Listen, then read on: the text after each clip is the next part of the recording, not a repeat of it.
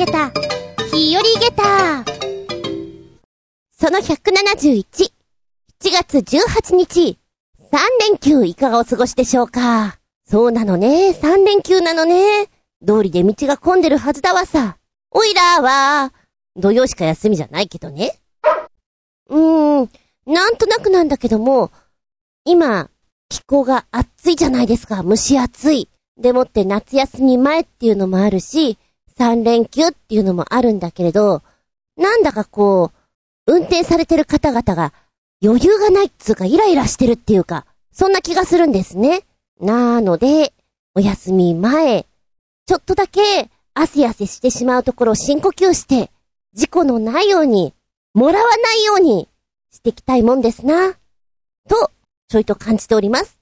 何かをやりたいどこかに行きたいっていう気持ちが強いがために、事故っていうのは、すっごいもったいないと思うので、落ち着け大丈夫だそんなに慌てなくても大丈夫だそう思って行動しましょう。私もあなたもみんなもね。はい、そんな感じで、行きたいと思います。しばしお付き合いくださいませ。お相手は私。子供の頃に聞いて怖いなと思ったフレーズ。すっぽんって一度噛みついたら雷が鳴るまで離さないってやつ、ふっと思い出しました。あれって本当なんでしょうか？厚み純。どうぞ、よろしくお願いします。この番組は、ちょあへよ .com のご協力へて放送しております。先週、メールから、うんこ漢字ドリルのお話、いたしました。なんじゃタウンでこんなイベントやるんだよっていう。あの時におそらく人生初何回うんこうんこと言ったんでしょうか その後もブログの方でうんこうんこって何回も書いては消えて書いては消えてっていうのをやってるから相当触れてたんですね。うんこというその言葉に。したらば、7月11日ですか？起きる直前に見ていた夢が、なんと、うんこが出てきました。うひょーと思った。人間ってこんなに、あるもの、ことに対してすり込めるんだなって。内容はね、ちょっとちゃんと覚えていないんだけど、お風呂掃除だと思うんだよね。それと、奴らが相まみえてる。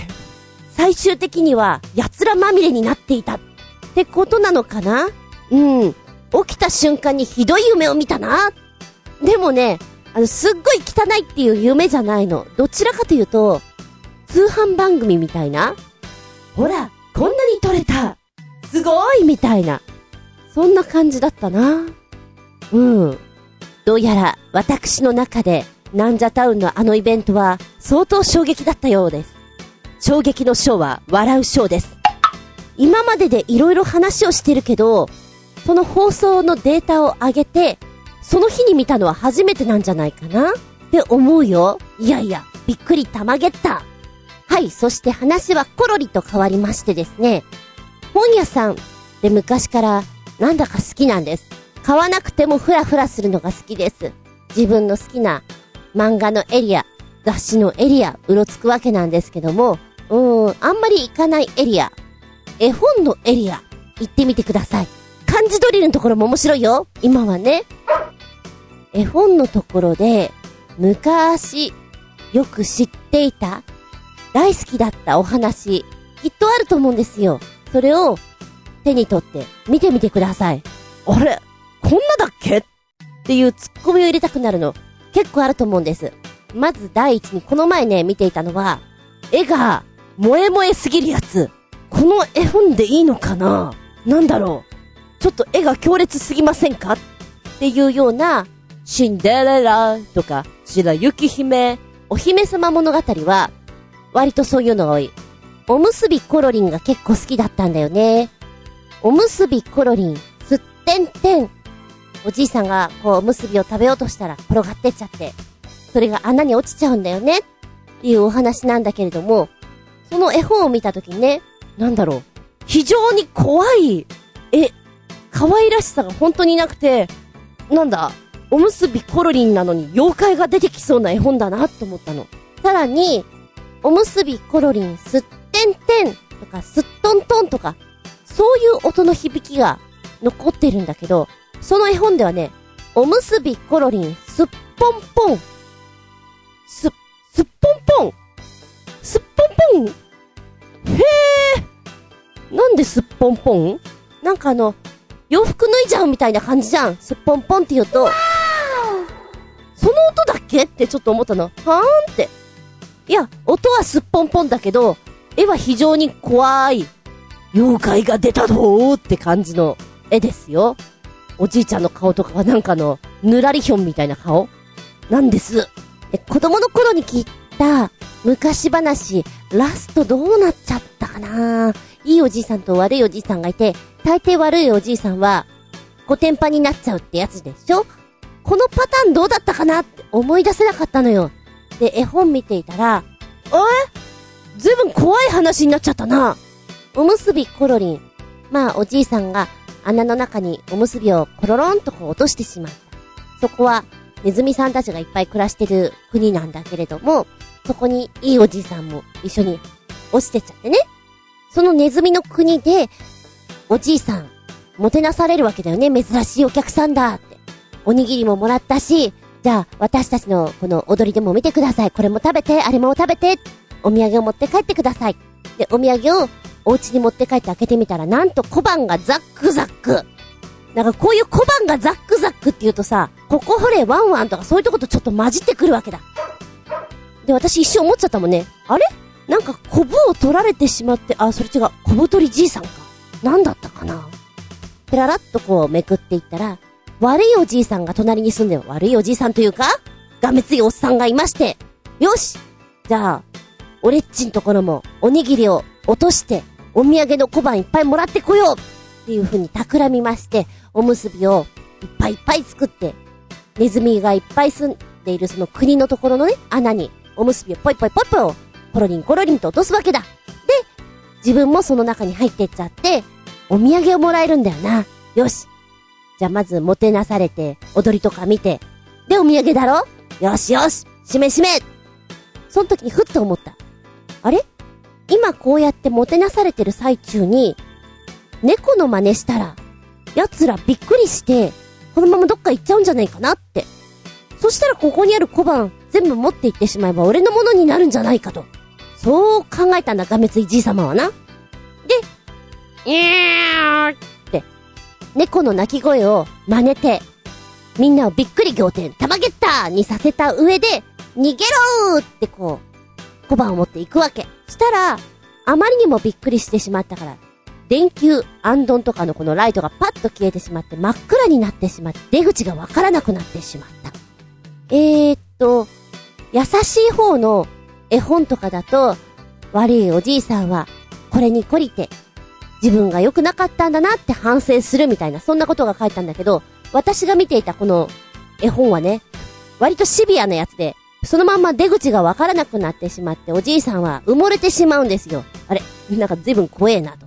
で、さらにさらに、その後、人間の子供たちが、おじいさんを見つけるんだけど、おじいさんが、モグラになってしまっていたと。で、イエーイモグラだーってつっついてしまって、いじめられてしまうっていうなんか、ひどい結末になっているね。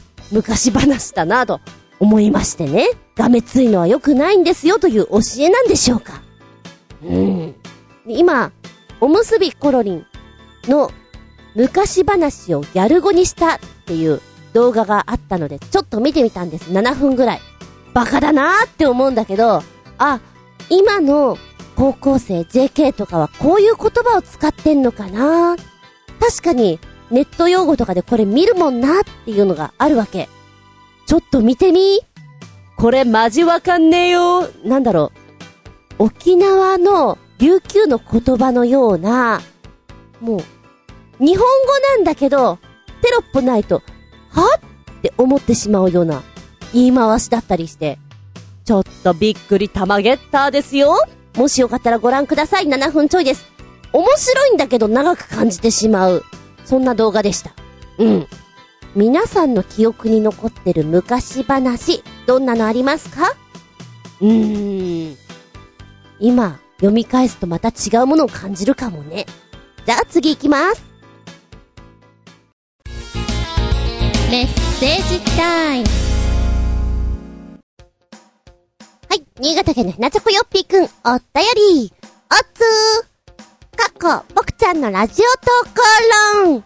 僕ちゃんは、自分が投稿してネタが読まれたラジオ番組は、ほぼ全部録音して保存してある。かっこ、と言っても、昔のカセットテープに録音したものの、ほとんどは整理してないから、そんなテープが1000本以上ある。そして、当たり前のことだが、自分がネタを送った番組は必ず聞くし、いつ、どの番組にどんなネタを送ったか、採用されたかの可否、などなどこと細かくノートに記録している。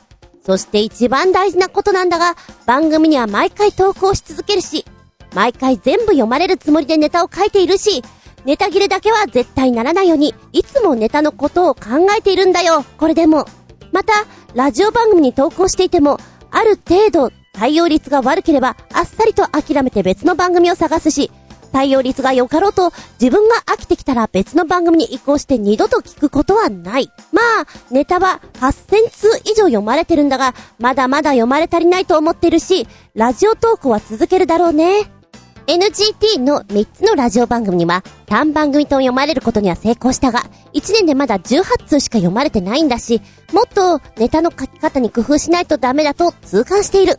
過去、通はさっさと投稿をやめてるところだが、NGT は特段に執着しているからまだまだ続けるぞ笑い？かっこ閉じる。変わり者なので、自分がラジオに毎週毎回投稿することは当たり前だと思っているので、毎回投稿し続けることは全く苦にはならないが、毎回読まれないと悔しくて怒り浸透で、次、ネタが読まれるまで気が収まらない。実は自分にとってネタを読まれると天にも昇る気持ちよさが味わえるので、投稿はやめられないのかもしれないな、かっこ笑い。一応、おしまい。おー全部残ってるのそれは素晴らしい。そうだよね。一番最初はカセットテープだよね。そうそう、わかるわかる。あれ整理が大変なんだわ。どのぐらいに、どんなネタをやっていたのかっていうの。頭出しがすぐ出ない。でもそれが良かったりするっていうところもあるよね。そんなのは1000本以上あるの？おー。でも MD とか、うーん、データに残していくよりは、カセットテープって結構ちゃんとしているから、今聞いても、割としっかり聞けたりするからいいんじゃないかなって気がする。おいらもね、いっちゃん最初は、和歌山放送の30分の番組をやっていたのは、全部カセットテープですね。もらったのが。もう残ってるの、1本とか2本なんじゃないかな。で、その後、えー、コミュニティ FM の方に入ったりした時には、MD、これもう10本ないんじゃないかなやってる当時はね、なんか聞き返したりとか、そういうのよくやってたんですけれど、MD 本舗自体が今、うちにはないので、聞けるわけがないですよねうん、そりゃそうだ。やっぱりカセットテープの方が信用度が私の中には高いです。しっかり聞ける、いつまでもっていう。うん。はい、話がちょっとそれましたけれど、カセットテープに残しつつ、どんなネタに送ったかっていうのを残してる。ええー、そのネタ帳みたいなのすごいことになってるでしょう。何冊よ見てみたーい。命より大事なネタ帳みたいな感じでしょうか。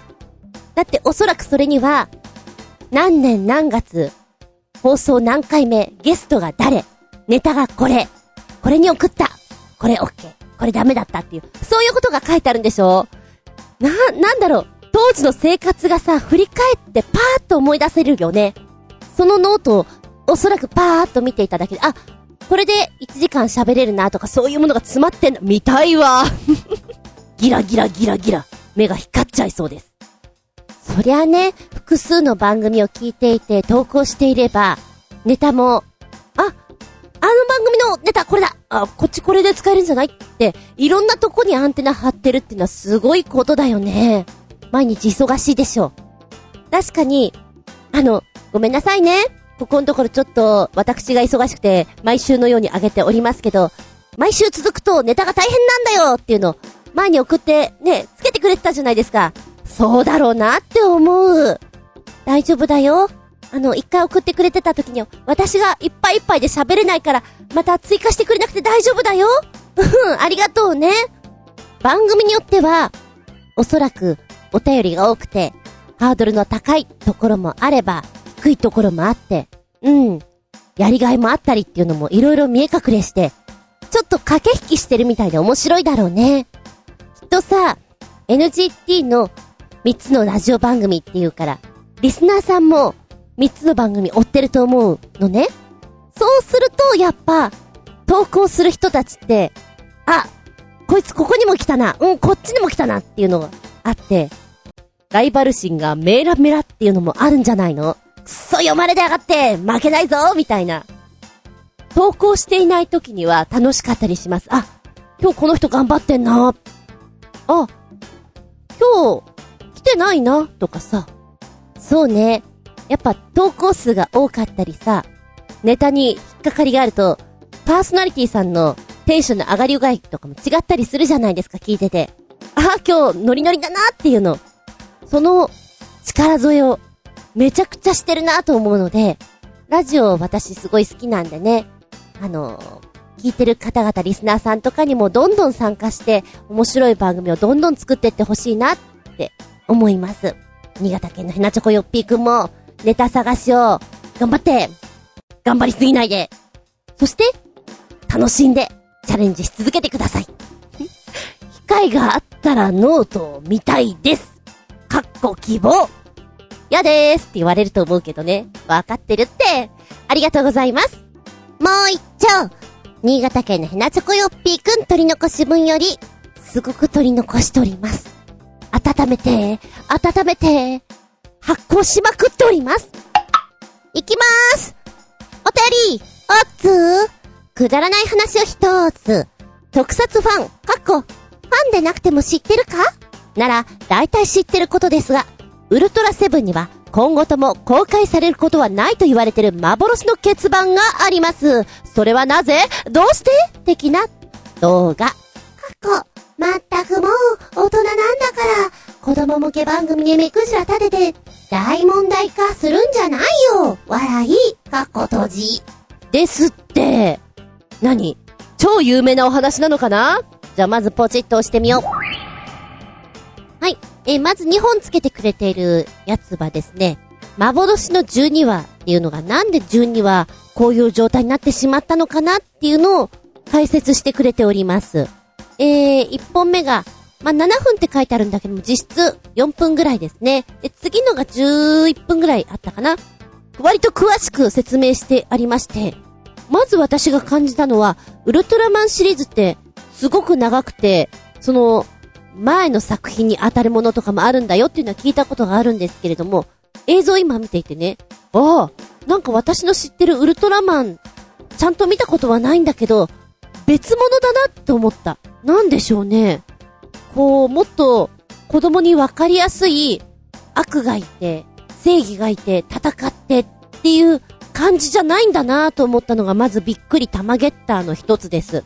30分番組でしょでもコマーシャルとかあるからさ、もっと短いわけじゃないですか。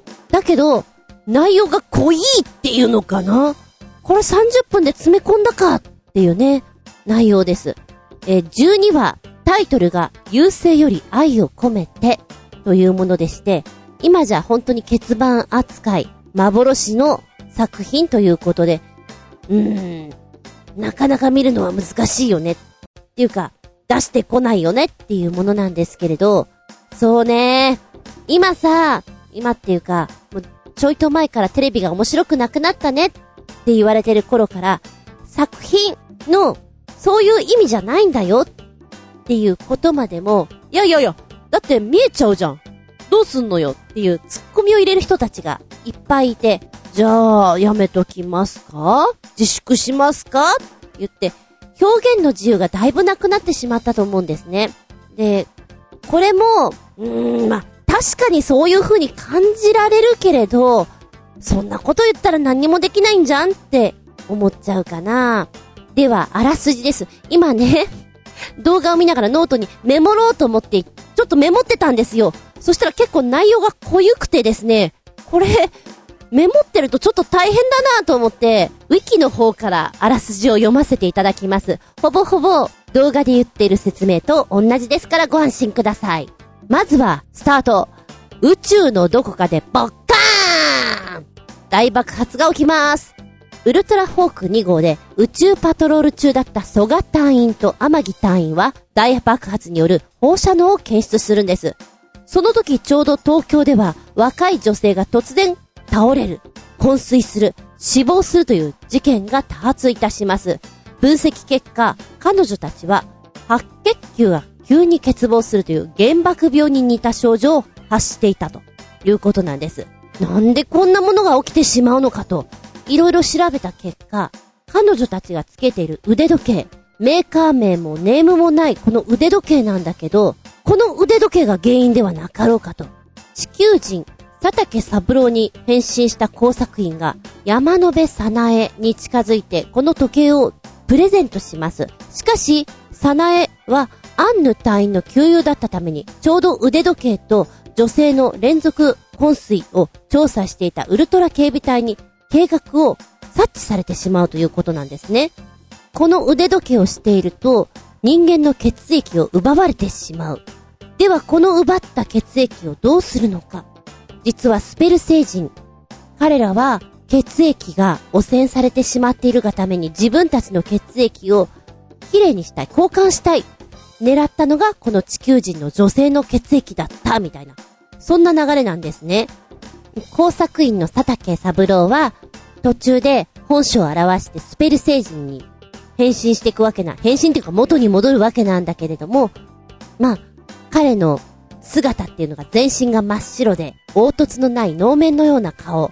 でもって、体のところどこにケロイドを彷彿とさせるような黒い大きなシミがありまして、っていう風に書いてあって、今この YouTube の説明の中にも、あ、こんなキャラだったんだねっていう写真がポンポンと出てくるわけなんですね。で当時、この特撮の番組をやっていた時には問題はなかったんです。2回目の再放送の時にも特には何もなかったんだけども、その後、雑誌、小学館から出ている小学2年生という雑誌の中の付録ですね。ここに載っている怪獣決戦カードにスペル星人の説明として、被爆星人という記述があった。これを見た中学生が、フリージャーナリストのお父様にですね、パパちゃんに見せちゃった。そこから問題が発展しまして、こんなのをやっていいんだろうかと。結構叩かれたみたいです。んで、今となっては、これはお蔵入り、放送はしません、出しませんというものになってるということなんですって。今だいぶはしょりましたけどね。そうね。確かに、その文章の説明書きが良くなかったのかなとも思うのよ。だけど、そこまでかなっていう気もする。作り手側としてはさ、そういうクレームがバンバン来てしまったら、あ、申し訳ございませんではもう世に出しませんからってならざるを得ない。それはしょうがないんだと思う。でもそんなことしていたらさ、世に出ている作品っていうのがどんどんなくなっちゃうよ。つまんなくなっちゃうよって本当に思うんだよね。タバコのシーンもそうだし、全部を見せなくなってしまうのはどうなのかなって私思うんだよね。うん。だそういう意味合いで自粛という形になってしまって、DVD のみとか、もうほんと見られるところが限られてしまうものってどんどん多くなっちゃうんだねと思って。うん、つまんないね。制限。制限なのかな？どうなのかな？みたいなさ。えー、その後コメントいきますね。でもね、海外の放送などでは何の問題もなく公開され続けてますし、YouTube にも映画吹き替え版ならちゃんとあります。かっこ笑い。何言ってんのかよくわかんないけどね。かっこ、さらに笑い。まあ、大騒ぎするほど大した作品では全くないんだけど、永久に放映禁止と言われれば、なんかどうしても見たくなるのは当たり前ということで、要点をまとめたオリジナル版ダイジェスト動画で見るっちゃ映りが悪くてあんまりよくわかんないがね。かっこ笑い。はい。特撮ファンじゃない人も、一つ勉強になったかなあ、多分なってないな。かっこ笑い。僕ちゃんが一番好きな特撮は、シルバー仮面と、シルバー仮面ジャイアント、だな。というコメントで締めくくっていただいております。えーと、そうなんです。三つ目のリンクポチッと押すと、今のスペル星人のやつが、イングリッシュでご覧いただけます。なんでしょう？いや、確かに言ってることがよくわかんないんだけど、フィーリングで？あ、なんでしょうね、日本語で見るより、合ってんじゃんっていうぐらい、なんか大人な作品だなぁと思って、うん、なんか英語の勉強してるみたいで面白いよ、これはこれでね。え、ダイジェスト版。確かに当時の 当時の色が濃ゆくてですね、見づらいんだけど、やっぱこのダイジェスト版を見る限り、えー、子供これ見るんだ。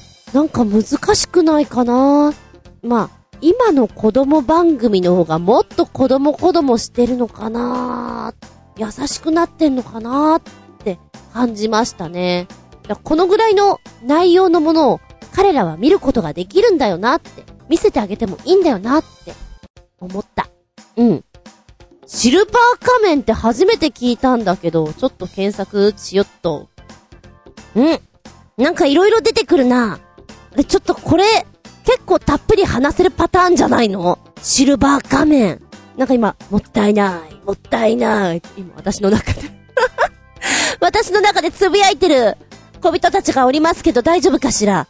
シルバー仮面とは1971年から72年にかけて TBS 系列で行われていた番組の名前でして、最初は等身大ヒーローものとしてスタートしたんだけど、第11話からなぜか、巨大ヒーローものに路線変更されたというものでして、そこから作品タイトルも、シルバー仮面ジャイアントに改められたということ。あ、なるほど。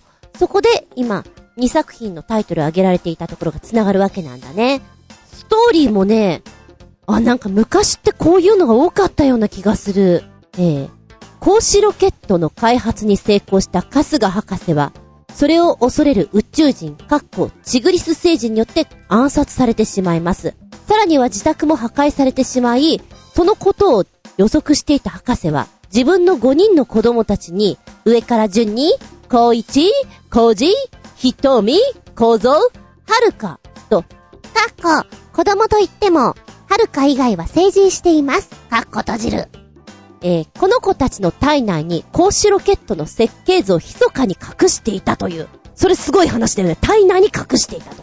隠して、春日兄弟は自らの体内に隠されてある光子ロケットの設計図を見つけ、それを完成させるために、生前博士と関わりのあった人々を訪ねて、各地を旅するということ。しかしながら、光子ロケットは宇宙を支配できるほどの力を持った存在でして、春日兄弟はその完成を恐れる宇宙人に必要に襲われることになるわけです。一方、春日博士は生前子供たちに宇宙人と戦う道具を与えていたんです。長男の光一と長女の瞳には特殊銃を、三男の構造には宇宙人の正体を見破られる特殊なメガネをそして次男の工事にはシルバーの力と呼ばれる特殊能力与えてまして、次女の遥かだけは未成年のため、特に何も与えられていない設定。このシルバーの力こそが、シルバー仮面に変身するという特殊な力だったということなんです。次男だけが変身できたんだね。面白い設定だな。物語の流れとしましては、春日兄弟が博士の知人を訪ねる。そこに宇宙人がやってきて騒動を起こす。関係者に被害が出る。春日兄弟とシルバー仮面の活躍で宇宙人の撃退に成功そして、騒動に困惑した知人に追い払われるように、新しい旅に出るというパターンが続いていくんですって。うーん。なんかさ、うーん、サイボーグ009とか、アトムとかもそうか、仮面ライダーとかもそうだよね。こう、人体実験じゃないけど、体の中に何かが入っていて、それによって能力を引き出され、秘密があってっていう、そういうお話作りが非常に多かった時代ですよね。まあ、大抵、博士、親、殺されてますわな。秘密を探るわけですよね、みたいな。ちょっと暗そうなお話なんですね。ほら、この間のキチガイアニメもそうでしょ？なんだっけ、あのキチガイ、あの、キチガイたじゃん妹の名前はキャロンだっけ？そこ覚えてるの。K っていうマーク覚えてる。わ、なんだっけ？思い出せない。チャージマンですよ。チャージマン兼。あれとかも、ちょっとそういうのあるじゃないですか。変身ものって。昔は自分が変身できて特殊能力があってっていうのを隠して、下手したらそれによって迫害いじめられたりなんていうのがあったりっていうのがお話の中に出てきます。でも主人公は負けないみたいな。このシルバー仮面もちょっとそういった質があったようで、宇宙人や怪獣の存在っていうのは世間一般にもあんまり信じられていなかったみたいなことがちょっと書かれてますので、この春日兄弟は割と他の人たちには冷たい目で見られていたみたいですよ。こんな作品があったとは。やっぱり男子は特撮ものすごく好きですよね。ウルトラマン、仮面ライダー、本当にファンが多いなって思う。私はね、戦隊ものは見ていました。けれど、あんまりこう、一人で戦ったりするやつは、見てなかったですね。ギャバンとか。世代わかるよあの辺とか。見てたけど、すっげえ大好きだったってわけではない。やっぱ、女の子が出てくると嬉しいので、戦隊ものは女の子がいるじゃないですか。それで見てましたね。おそらく、うーんと、美少女特撮シリーズっていうのがあったんですよね。今パッと見たら、東映不思議コメディシリーズ、そしてフジテレビ系列で1981年10月から放送されていた美少女アイドルを起用した特撮シリーズ。なんかタイトルが恥ずかしいんだけど、魔法少女中華なパイパイ。やってたな、こんなのとか、あー。えこれは違うんだ。魔法少女中華ナイパネマ。あと、自分で言っちゃうよ。美少女仮面、ポアトリー。愛ある限り戦いましょう。命、燃え尽きるまで、恥ずかしい叫んでしまうような恥ずかしさがございます。こんなのを子供の頃に見ていたらきっとね、好きだったんじゃないかなって思う。あ、あったあった不思議少女、ナイルナトトメス。なんか早口言葉みたいだね。不思議少女、ナイルナトトメス。ちょっとエジプトな感じのね、お衣装で、今思うとなんでやねんっていうような。まあ、きっと、スケバンデカも、なんでやねんって言われちゃうんだと思うんだけど、この特撮っていうのは、なんだってやるんだよえ、こんなのもあったんだ。歌う大竜宮城。え、これは違う？あーシュシュトリアン有言実行三姉妹。シュシュトリアン乙女盛りに命をかけて、風に逆らう三姉妹。花と散ろうか、咲かせようか。なんだかかっこよくしたいんだか、どうしたいんだか。でも、女の子こういうの好きだわ。今、何が好きって言うと大体、プリキュアなんですよ。もうプリキュアは随分長いですよね、世代が変わっても。なので、戦隊もの、ウルトラマンも今やってるじゃないですか。女の子バージョンも再度作ってみると人気絶対出ると思いますよ。また ちょっと、ぷぷって笑えるので、ぜひ、作っていただきたいなと思う。それこそ、AKB の皆さんたちにこんな格好させて、特撮ものを真剣に30分作らせたらいいんじゃないでしょうか。もうあったりして、おばちゃんが知らないだけで。やべえ、今ちょっとテンション上がっちゃった。あの ポアトリンぐらいからすげえテンション上がっちゃった。当時の好きだった特撮思い出すとキュンとなる。改めてあらすじを見ると、おうってたまげっちゃう。特撮の力ってすごいよね。あれ？話がそれたかな？大丈夫かな？ウルトラセブンの話をしてたんだよ。メッセージありがとうございます。シルバー仮面、ちょっと見てみたいと思いましたよ。ありがとうございます。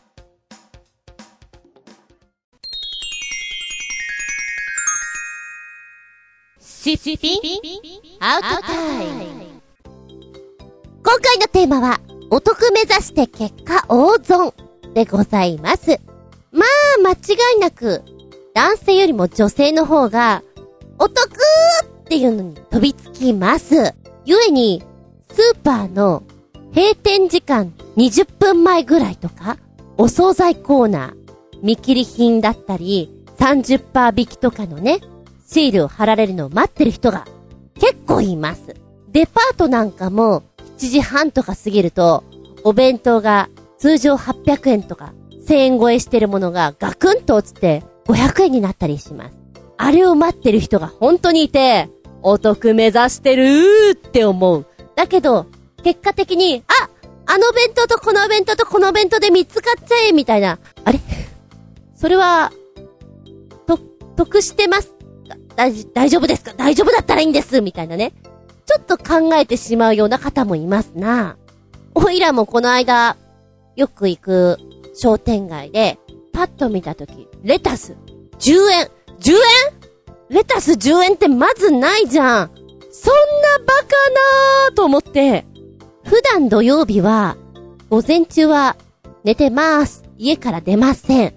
ただ仕事があったりすると、しょうがねえなーと思って8時とかに起きてるわけだ。で、早々に終わったので早く帰ってねえよあ、ご飯食べて帰るかって思った帰りにパッと見た時に、レタス売ってたので、これは買わなきゃなりません。二つ買っちゃおうかな。二つ。いや待てよ、うちに一個あったな。いや、だがししかし、だがしかし、10円だぞこれは買っとかなきゃダメじゃろっていう思いで買いますわな。あの、鬼のように家でレタスを食べる羽目になります。で、その3日後ぐらいに、また違う駅に行ったら、10円とは言わなかった。でも、え、65円だったかなやっぱ安かったのよ、レタスが。レタス安いんじゃない？ちょっと。買わなきゃと思ってまた買ってね。今まだそのまんまあります あの、ちょっと食べれなくてありまして、シワシワになる前に食べなきゃなーと。でもついついやっちゃうの。安くて、いっぱいあると、買ってしまって、やったーラッキーって買って、そこで終了してんだよね。あの、買ったこととか忘れちゃったりとかさ、忙しくて外食が続いちゃったりして、次に冷蔵庫開けた時に、こう、キャーってなるの。やっちゃったーって、ならないように頑張りたいです。とは思うのですが、結構、ごめんなさいってなっちゃうな結果大損なんだろうなって思う私は。お買い物上手な人っていうのは、余計なものを買わないと、よく言いますな。安くても、今欲しいもの、使うべきものだけを買う。これは余計なものだから安くても買わないと。もう心に強く思っているのでしょう。そして手を出さないのでしょう。素晴らしいなと思う。それができないのじゃよ。一時ね、あの、なんか知んないけど、カビキラーあれを安く売ってると、カビキラーを買わなきゃっていう思いに、いつもね、なんだかあってちょっと、こう棚の中を整理しようと思ったら、カビキラーがゴロゴロゴロっと、詰め替えとかも出てきて、4つぐらい出てきたことがあって、私そんなにカビと戦いたいのか？って思ったことがある。今は、ちょっとお片付け習慣に入っているので、詰め替え用は確かないはず。でも、人にあげてもまだ大丈夫っていうぐらいは、あったかな。この間まではね。そう、これもね、えー、ドンキホーテとか、ああいうところで、私が好きなカップラーメンとかが超安く売ってたんですよ。30円とか40円とかそのレベルね。やり、これちょっと、お昼ご飯に食べたら、なんかすっごい、貯金できんじゃんぐらいな。10個ぐらい買ったかな。で、買って、よし、ちょっとずつ食べようと思って棚にしまっていたら、その棚にしまってることを忘れて、この間見つけたの、賞味期限が、はーんと思った。1年ぐらい経ってたね。結構短いんだよね、賞味期限ね。でも、大丈夫ちょっと食べてみてお腹が痛くなったらやめると思って食べ続けてすぐ忘れちゃう。買って満足しちゃうの。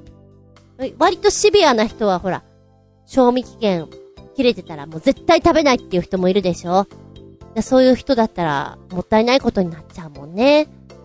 もったいなくならないようにしたいなと思ってる次第です。ではメッセージいきます。新潟県のヘナチョコヨッピーくん。お得目指して結果大損。物欲とかないので、得もないが大損したこともないな。はっきり言っちゃうと、僕ちゃん、一度も通販とか利用したことないのだ。ネット通販だろうと、テレビ通販、カタログ通販とか、すべてね。買い物はすべて、現物を見て買うのさ。そして、一度買ったものは人にあげたり捨てたりはするかもしれないが、売ったりなどはしたことないな。ええー、玉ゲッターゲッターゲッターゲッターそうなんですか？このご時世、まあ大体の人が通販、ネットでお買い物っていうの多いと思うんですよ。一切手を出していないっていうのがすごいな。へえ。なんかさ、お店に買いに行くのめんどくさいな？ま、明日来るしね、アマゾンポチッとか。そういうことがないってことなんだ。すげー。すげえぞ。おら、ぶったまげたぞ。でもそしたら、間違いないだろうね。ネットで、あ、これいいなと思って、買う。実際に見てるわけじゃないから、重さだったり質だったりっていうのが、思ってるものと違ったりすることも多々ある。最初は、あ、これ安い買い物したなーなんて思うんだけど、結果的に使えてないから、な、なにゴミ箱にそのまんまホールインワンだなっていうのは多いです。猫のバッグを買ったのね。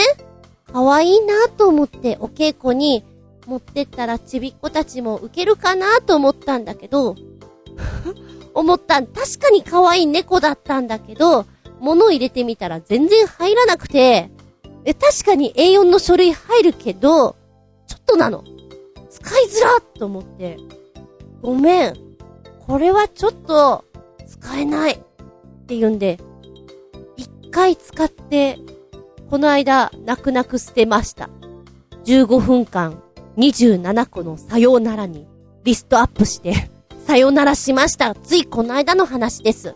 あー、損したなー、くそーって思ったね。そうね、カバン、洋服、靴とかは、やっぱり現物見た方がいいなっていうのは思います。パソコンの小物用品は意外とネットの方が安く早く手に入るんじゃないかななんていうのも思ったり。いや、失敗することも多いよ。うん。でもやっぱ基本は現物見て買えるっていうのが、間違いはないんだろうなって思うな。横着になっていかんですな、私は。一度買ったものは人にあげたり捨てたりはするかもしれないけど、売たりしない。売るということを考えない人って、割とお家が散らからなくていいって言うよね。私は、ついつい、これ、売れんじゃないかな。リサイクルショップとかいやいや、オークションに出せるんじゃないかな。って一時、取っときました。でも、オークションとかに出すにしても、リサイクルショップでも1個で持ってくってことはなかなかしないので、じゃあ10個溜まったら、10個待っちゃうんだよね。そうすると、結構10個ってなかなかいかなくて、何年も何年も経ったりする？あれ？その 持ってる時間って何だったの？みたいな。損してないみたいなのは結構あります。ちょっと話が逸れちゃったけど。うん。私がついつい買いたくなってしまうのは、年末頃にやっている洗剤。スーパー洗剤。これを使うとこんなに落ちるぜ、うひょーっていう、あれを夜中に見るとどうしても欲しくなってしまって、2回ぐらい買ったことがある。もう一生洗剤を買わなくていいぐらいある。今、あれ、これ買いすぎたなと思ってこの洗剤捨てた方がいいかなって思っている。場所取ってしょうがないのね、大きくって今になってようやく何やってんのかなって。で、物が大きいから詰め替えたりするのもめんどくさくて、薄めたりするから、これ、なんか手間かかって最終的には損してる気分になるな。うん。他、そんなものが私にはゴロゴロしておりまして。この間飛びついたのはね、うちのにゃんこ4匹います。猫っておトイレはお砂だったりするんです。3匹は猫の普通のトイレ砂を使ってくれんだけど、1匹は砂が嫌なんだって。トイレの前でするのよ。ちょっと待ったそこには何もない待てーって思うんだけど、ジョバーってそこでしちゃうわけ。賃貸賃貸とか思いながらね。あまりにも続くからそこにシートを引くようにしました。もうそうするとその子はシートでするようになっちゃったわけなんだけど、シートも安いので買わなきゃななんかいいのないかなってパッと見ていたら、安いのがあったんですよ。通常、通常で、えー、100枚ぐらいで1000円ぐらいするのかな？今買ってたのは。パッと見たら、1枚が5円切っていて、1200枚。よっしゃこれだ安いわと思って、1200枚ってよく見てなかったのね、私。で、ポチッと買うじゃないですか。商品届くじゃないですか。えらいでっかいもの届いてきて、あれなんで？って思ったら、1200枚だからかちょっと自分の中で衝撃受けましたな。うん。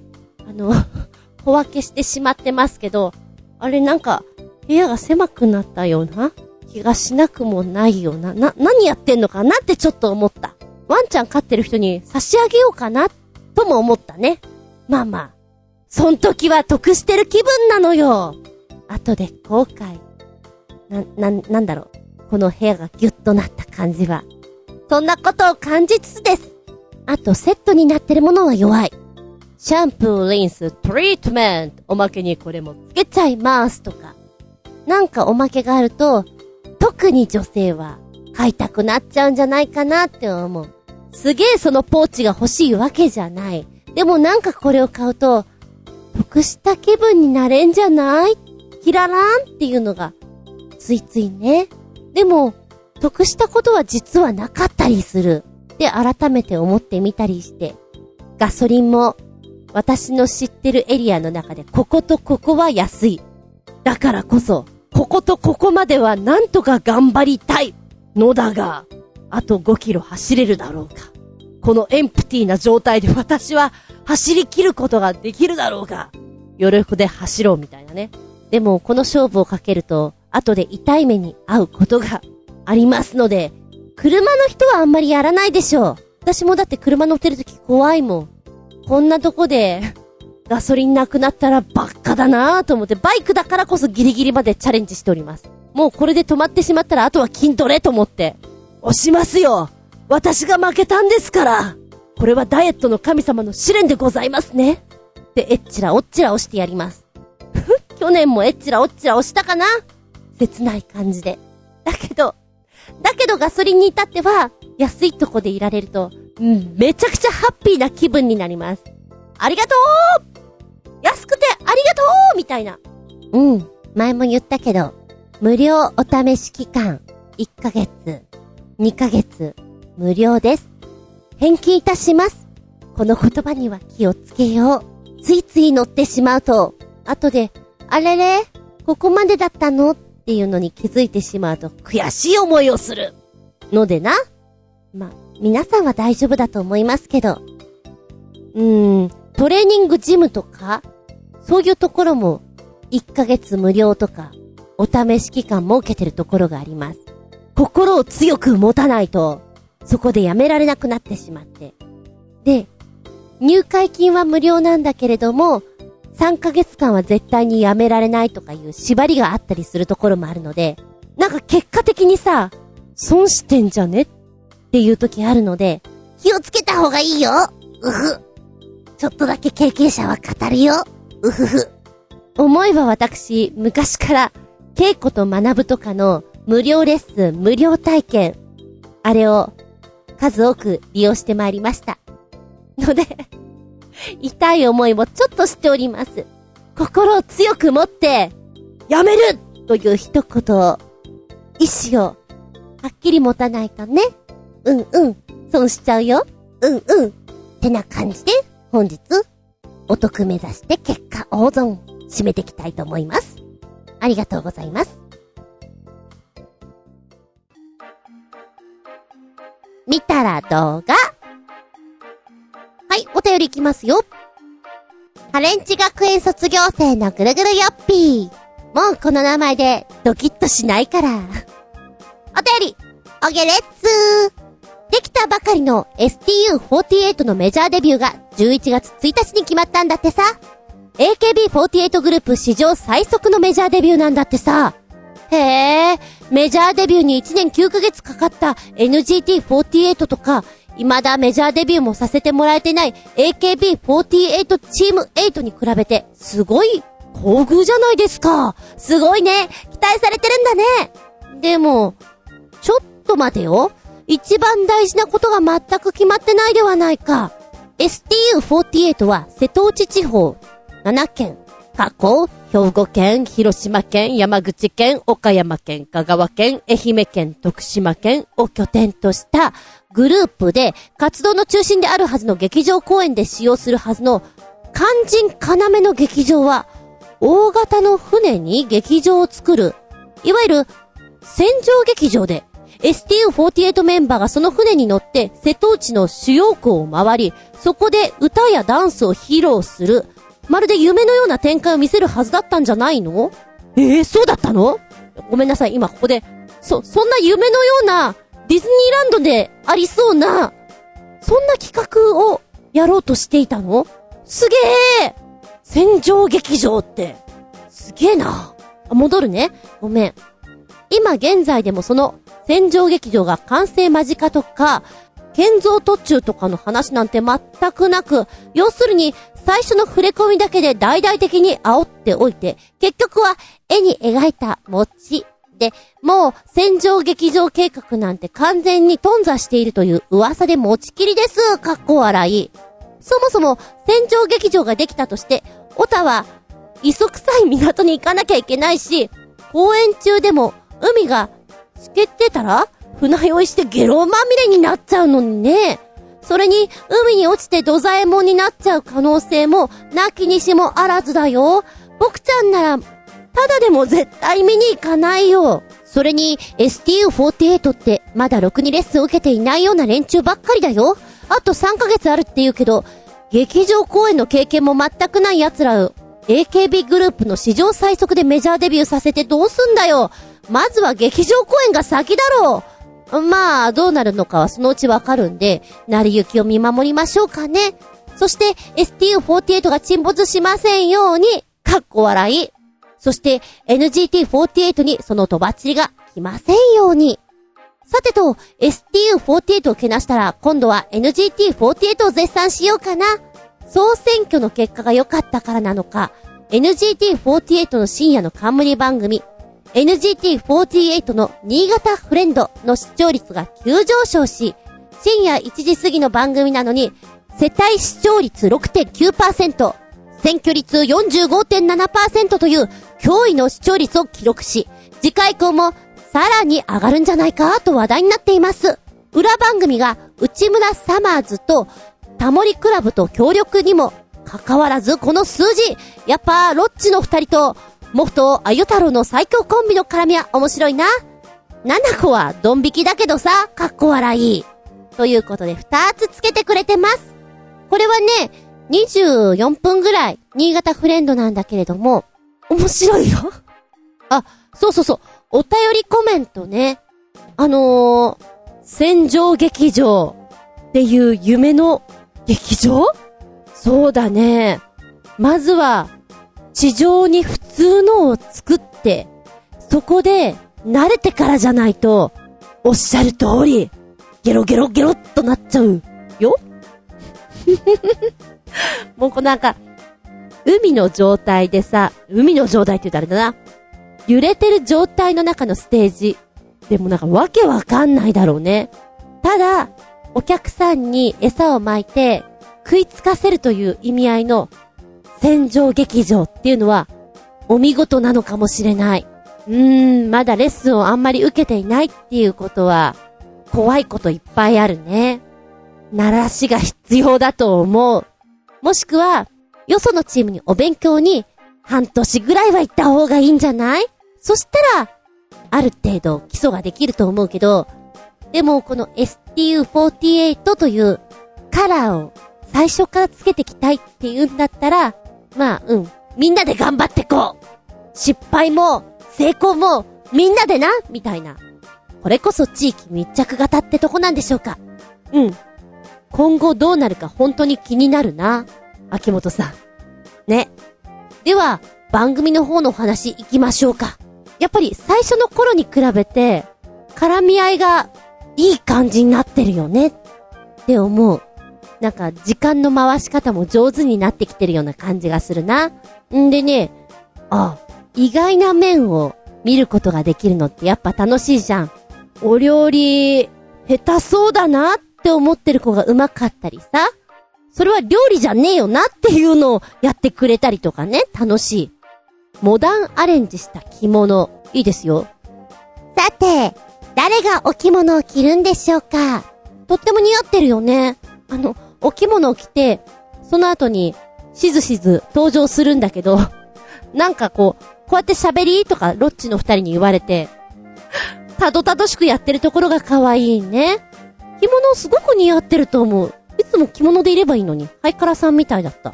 しかもちょっとかっこいいの、これ。うん、大根の切り方、あなたはできますか？私は、得意じゃないです。切るよ切るけど得意じゃないです。えー、そういうのとかね。うーん、味音痴な子がいたり、うーん、ハンバーガー食べたり、盛りだくさんだよ。あ、占いとかもやってたね。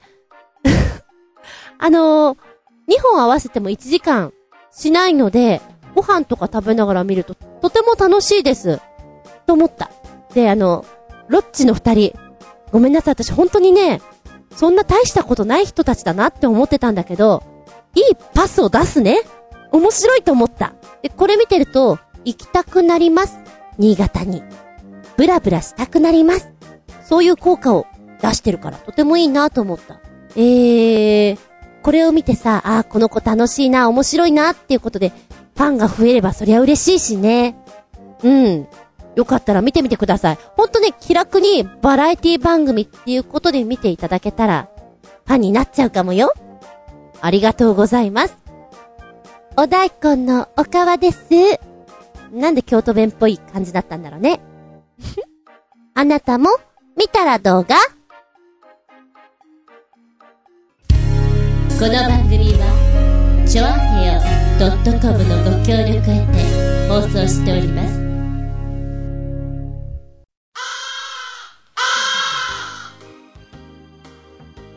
はい、本日もお付き合いありがとうございます。次回は、一周相手の8月1日、映画の日だ下駄172でお聞きいただけたらと思います。テーマはね、真夏だね。いろいろ考えた。暑いから、その暑さ吹っ飛ばすために、テーマ、ゾゾゾ。ゾを3つつけてみたぞ。どういうことかというと、暑いじゃろ？ゾゾゾっとする話をしようじゃないかと。そんなことなんじゃよ。例えば、この間、山梨県の富士急ハイランドで、ジェットコースター、ド、ドドンパが乗客7人乗せた状態で走行中に停止してしまったと。乗客は20分後に地上まで誘導されて怪我人はなかったということなんだけれども、このコースター、速度を売りにしております。スタートから1.56秒後に時速180キロというスピードに達するわけだ。そんな状況下の中でトラブルに巻き込まれるって、ゾゾッとしません？ゾゾゾッと。でもさ、遊具、アトラクションってたくさんあるじゃないですか。もっとゾゾゾな話あると思うんですよ。そういうのとかね。ちなみに、コースター、トラブル、怖い、脱線、おいら映画思い出します。ファイナルディスティネーションというやつをね。まあまあ、夏にぴったりなお話です。ホラーサスペンスっちゅうのかな。うーん、コースターが出てきたのは2作品目だったか3作品目だったかどっちだったかな。でも、遊具に乗っての事故って、怖っ。寒くなる。リアルな話も、ゾゾゾですし、映画や物語、ゾゾゾな話いっぱいあるでしょあとは、普通に生活して、ゾゾッとするような、チキン肌みたいな、ちょっとしたことで、そんなのっていっぱいあると思うんです。なんだか聞いてると、こう、あれ、なんか、体感温度が下がったかな？みたいなね。おいらね、バイク乗るわけなんですよ。で、夜走ることが多い。で、親父んち、今は空き家なんですけれども、様子を見に行くときって、夜が多いんですよ。まあ、空いてるからっていうのがあるんだけど、で、山っぽいところがザーッと走ってくんだけど、いつも思うの。動物出てきて引いてしまったらどうしようって、いつも思うの。もう、それを考えるだけでゾゾゾ。とかね。まあ、そんなお話をしていきたいなと思います。ちょっとでもこのお話をして、体感温度下がったんじゃん？って思えたらいいなということで、これこれこれちょっと面白いなと思ったの。カフェベローチェのサービスでございます。えー、っとね、もうスタートしてるんだな。7月17日から8月31日までカフェベローチェで霊感研究室ということで、何やるんですか？霊感。あの、霊的な霊感ではなくて、冷たいを感じようという霊感研究室。その名前の通り、涼しさを提供いたしましょうそのためにはどうすればいいか、我々は考えて、考えて、研究してそんなことをやってるんです。研究とは、通常のアイスコーヒーを飲んだとき、マイナス7度のカレー客のアイスコーヒーを飲んだとき、怖い話を聞いたとき、どれくらい体温が下がるんだろうかということを研究してるみたいですよ。んで、まあ、通常アイスコーヒー、やっぱり暑いから飲む人多いです。えー、飲んでみてね。その時のコンディションとかもあると思うけど、やっぱり氷が入ってるアイスコーヒーを飲みますと、お腹の中からだんだんと冷えてくる感じっていうのあるじゃないですか。普通のコーヒーとマイナス7度のアイスコーヒーだったらどう違うか、どのぐらい冷えてくるんだろうか、言うとね、うーん、そうだな。今写真が出てるんですけど、うんとこれ、サーモグラフィーって言うんだっけ？熱分布を色合いで表示してくれるのあるじゃないですか。あれで見ることができるんですね。お顔、お顔の温度がと冷え込んでますね。で、赤い部分がほとんどなくなって、全体的にクールダウンした感じが見受けられますな。さあ、そして、私的にはすげえ面白い企画じゃんって思ったのが、怖い話のサービスをするというもの。え、なになになになにカフェベローチェで？怖い話をするっての？何言っちゃってんの？って思うじゃんでも、この企画、受けるって私は思った。まず、怖い話をサービスとして提供することを決めた段階で、怖い話ってやっぱり聞くときってさ、脳でちゃんとイメージして恐怖を感じて、自律神経系やホルモン分泌系の経路を通じて、闘争反応という全身反応が起こるんだって。すると、末梢血管は収縮しまして、体が冷えた感覚を生じさせるということなんですって。うん、確かに、怖い話を聞いてたりしてたり、読んでたり、見てたり、何か怖いと思うものに携わってる時って、チキショあっちいなっていう風にはならないなと思って。霊感研究室では、では今年の夏はこれでということで階段を用意いたしました。まず、店頭で配布する QR カードから怖い話にアクセスして階段を視聴できる仕組みになっています。7月17日から23日の期間に展開するのは山口彩子さんの足音を皮切りに8月28日から31日の期間は階段車のドアスコープまで全7話を週替わりで視聴できるということです。え、なんとなんと8月13日から20日、お盆ですな。ここには階段の大御所でもある稲川淳二さんの修学旅行も視聴できるということです。ちょっと楽しそうだな。え、明日早速行っちゃおうかな。でね、本当は、マイナス7度のアイスコーヒーというのも一緒にやりたかったみたいなんだけど、どうしてもコスト的に厳しかったんだって。非常に厳しいってことで、涙を飲んで、じゃあ、じゃあ階段と、どうしよう。皆様に霊感をどうやったら、どうやったら差し上げることができるんだろうか？うんって悩んだんでしょうか？そこで打ち出したのが、アイスコーヒー、アイスティーサイズアップ無料キャンペーンってこれ結構嬉しくないですか？増量1.6倍ですよ。いいじゃん。これは、これは嬉しいな。うんうんだが、だがしかし、ちょっと待ったこれ、ちゃんと見てないとダメだな。ただし、気温が30度を超える真夏日ですよ。そしたら、M から L が無料でサイズアップですよ。気温30度超えないとダメですよ。ってことなんだろうな。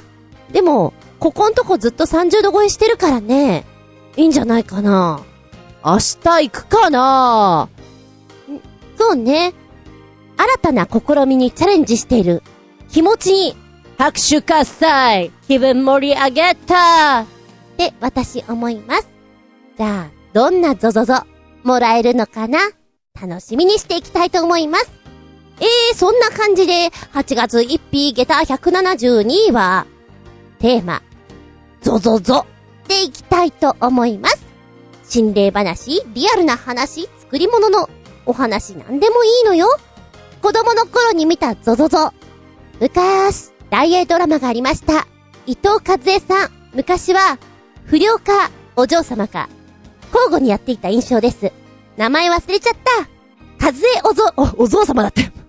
お雑煮みたいだな。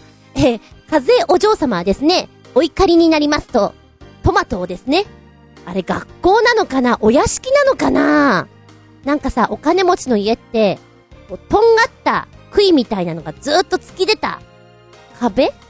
壁っていうか、泥棒よけ？あるじゃん？なんか伝わってるかな？私に言ってること。杭みたいなのがあるの！そこにですね、お嬢様が、お嬢様が、つかつかつかつかって言って、お怒りになった時には、このトマトブスって刺して、つかつかつかって言っちゃうんですよ。なんかその、トマトを無造作に刺すという行為が怖くてですね、ある時、めちゃくちゃ腹立ったんでしょうね。お嬢様は。建物の周りにある杭という杭、すべてにトマトをぶっ刺していたようなんです。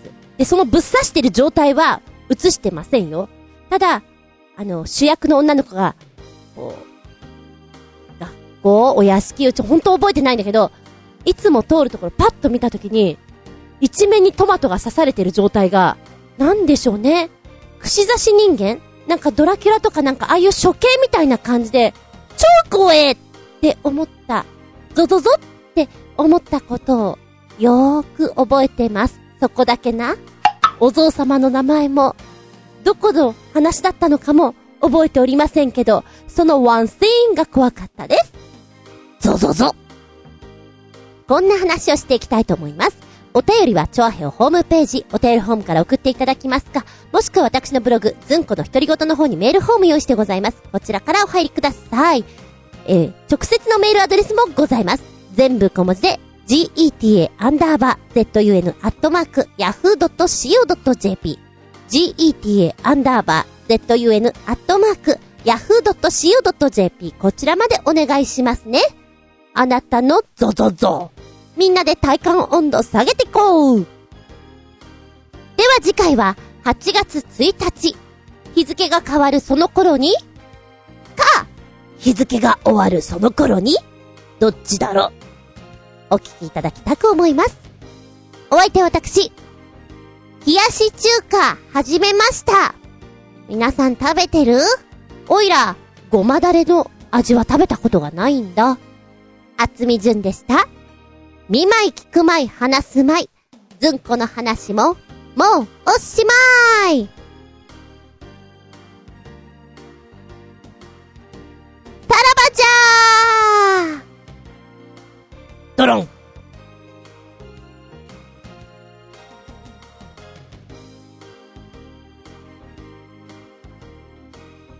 あ、そうそう。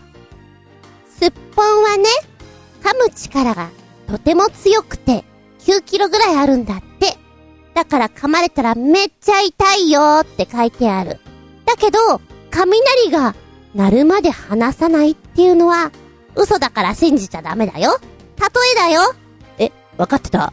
本当に？もしも、すっぽんに、カップってやられてしまったら、いってーってなるじゃん？話してくれないじゃん？水の中にドボンと入れてみよう。あら不思議。離れるみたいだよ。えー、確かにね、一回噛みついたら、それは自己防衛のために食いついてるわけであって、甲羅の中に首をシュポって入れようとするんだって。噛まれた場合は動かさず10秒程度我慢しよう。我慢しよう。そしたら噛むということはもうしなくなるらしいんです。うーん、でもまだ食らいついたまんまなのかなえー、噛みつかれても大抵の場合は水に戻せば、そのまますっぽんは泳いで逃げていくので、大丈夫ですよ、と書いてあります。ただ先ほども言いましたように9キロという圧力、噛む力があるので、本当に小さい子とかだったら、持ってかれちゃうよ。ゾゾゾって感じだよ。そこだけは気をつけようね。気軽に、あー、亀さんって触っちゃダメだよ。あの亀さんは凶暴な亀さんだよ。っていうことだけを知っとこう。うん。大事大事。最後に、おまけのけ。携帯電話にこんな機能があればいいのに。新潟県のヘナチョコヨッピーくんのお答え。携帯依存症な奴らばっかりなので、今しめの意図を込め、使いすぎていると、いつか何の予告もなく突然大爆発する自爆機能をつける。そして人間の死亡原因の第一位が、携帯の使いすぎによる自爆自己死になる、かっこ笑い。そして、悲しい最後を遂げたにもかかわらず、世間から自業自得だざまみろと、蔑まされることが当たり前になる。かっこ笑い。確かに、依存しすぎておりますな大丈夫かなって思う人いっぱいいるもんね。君は、あれか？この、携帯がないと、生きていけないのか？な、ちょっと、ちょっとそれ置こうかって。おばちゃん思うんだよ。おばちゃんは、意外になくても大丈夫で。よく家にも忘れるし、ほんと大丈夫な方です。なんか、電話があったら困るな。ああ、ごめんねって言うぐらいですよ。もう、携帯がおかしくなったことにより、心を、ここにあらずで、ふわふわな人いっぱいいるもんね。大丈夫だよ。携帯なんてそんな前からあったわけじゃないんだから。でも、SNS? ニュースうん、YouTube なんだかこう、常に見ていたいんだろうね。心配になります。うむ。自爆。危険ですなじゃあ、可愛らしく使いすぎてると、糸電話に変化しちゃう。バム。かわいい。懐かしいぜ、糸電話。聞こえたんだか聞こえてねえんだかよく覚えてないな。そして、もう一丁お答えいただいてます。携帯電話にこんな機能があればいいのに、で、お答え。その2。なんか、よくわからん機能もいっぱいついているから、実用的に、線抜きでもつけたらいいんじゃないの？ビール瓶の線抜くときに便利だろかっこ笑いっていうか、アーミーナイフみたいにいろんなのごちゃごちゃついてたら面白いのにね。一番最初にカメラをつけようと思った人、なかなかやるじゃん？で、カメラじゃなくてこれもつけちゃったっていうのは実はあったりするのかもね。線抜き。線抜き確かに、リーマンは欲しいかもね。私はどちらかというと、缶切りがいいね。探すときある。缶切り。缶切りどっかにあったはずだが。今はほら、パッカーンっていうのが多くなったけど、たまにあるじゃん？キッコラ、キッコラって開けなきゃいけないのが、あの時に、確かってこう探さなきゃいけないのが、なんだろう、うっとし？そうね。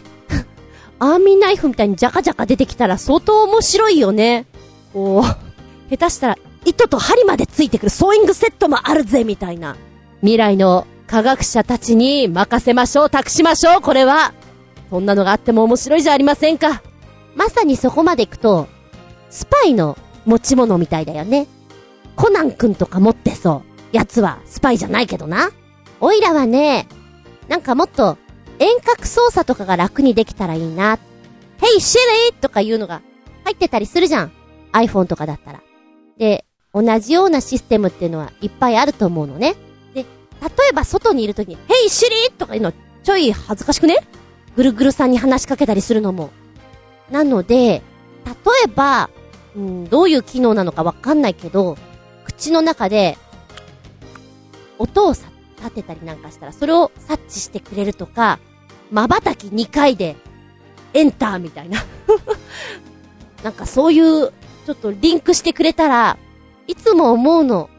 何か作業している時に両手が塞がっていて忙しい時に、今ここでニュース流してくれたらいいのになとか、今ここで、このラジオじゃなくて別のラジオにしたいなとか、メール読み上げてくれたらいいのになってよく思うわけなんですよ。それがなんか作業しながら全部対応できたら便利だなって思っちゃう。特に運転中とか思うんだよね。車はそうでもないでしょう。意外と、ね、バイクだから余計なのかもしれない。なんてなそんなことを思いながら、携帯電話、便利なのもよし。でも、昔ながらの、本当に、かけるだけの電話っていうのも、ありだなって思う。あの、ドキドキしてる瞬間がな。うん。あ、眠い時防止のためにさ、この今、私は iPhone 使ってるので、シリさんなんだけど、やつと、高度なしりとりとかさ、おしゃべりができたら、なんか寂しいな、それな。今、眠気覚ましにいいかなと思ったの。山手線ゲームとかそういうのができたら、なんだろう？あの、マジカルバナナみたいな、すごいね、年、年分かっちゃうね。なんかそういうのとかできたら、眠気覚ましにいいなって思ったんだけど、ちょっとだけ寂しい人になってしまうな。うん。っていうのを、今、自分で言いながら思いました。さあ、皆さん、どんな携帯機能があったら、気分盛り上げたですか？考えてみよう。ありがとうございます。